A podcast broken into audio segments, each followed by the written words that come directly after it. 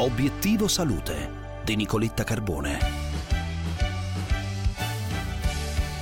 Scoperto il meccanismo che nei pazienti affetti da sclerosi multipla impedisce alle cellule di controllare il fuoco dell'infiammazione responsabile della malattia. Obiettivo salute il commento del professor Giuseppe Matarese, professore di immunologia all'Università Federico II di Napoli. Sì, la nostra ricerca eh, eh consiste nel comprendere un meccanismo alla base della malattia, la sclerosi multipla, abbiamo evidenziato che c'è eh, nei pazienti la mancanza di un canale di trasporto nelle cellule di questi soggetti che è importante per bloccare l'infiammazione della mielina, che è quella struttura che viene distrutta in questi pazienti con la sclerosi multipla che è importante per il, la conduzione del segnale nervoso. Professor Matarese, ma il meccanismo che avete scoperto può avere delle implicazioni anche nello studio di altre malattie? Allora, essenzialmente abbiamo ritrovato che eh, in questi soggetti, a causa dell'eccesso del sovraccarico metabolico che noi riscontriamo oggigiorno per l'eccesso nutrizionale e il carico metabolico che si riscontra nelle nostre società ricche e opulente, agire su questo canale con dei nuovi farmaci, bersaglio su questo canale, potrebbe avere delle implicazioni importanti a fini della terapia. Chiaramente questa è una cosa che è ancora in corso perché alcuni dei farmaci che ci sono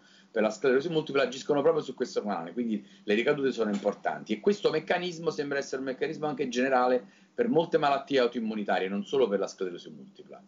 Ricordatevi che la sclerosi multipla colpisce più di 130.000 persone in Italia, quindi è una malattia molto importante e agire su questo bersaglio a livello delle cellule può essere molto rilevante ai fini della, della terapia. Considerate che alcuni approcci connessi al, alla, diciamo, alla, restrizione calorica associata alle terapie con la sclerosi multipla potrebbero avere un effetto molto importante per la terapia di questa malattia. Bene, per oggi è tutto, ma vi ricordo che Torna l'appuntamento con la Gardegna dell'AISM in tutte le piazze da oggi sino al 30 di maggio.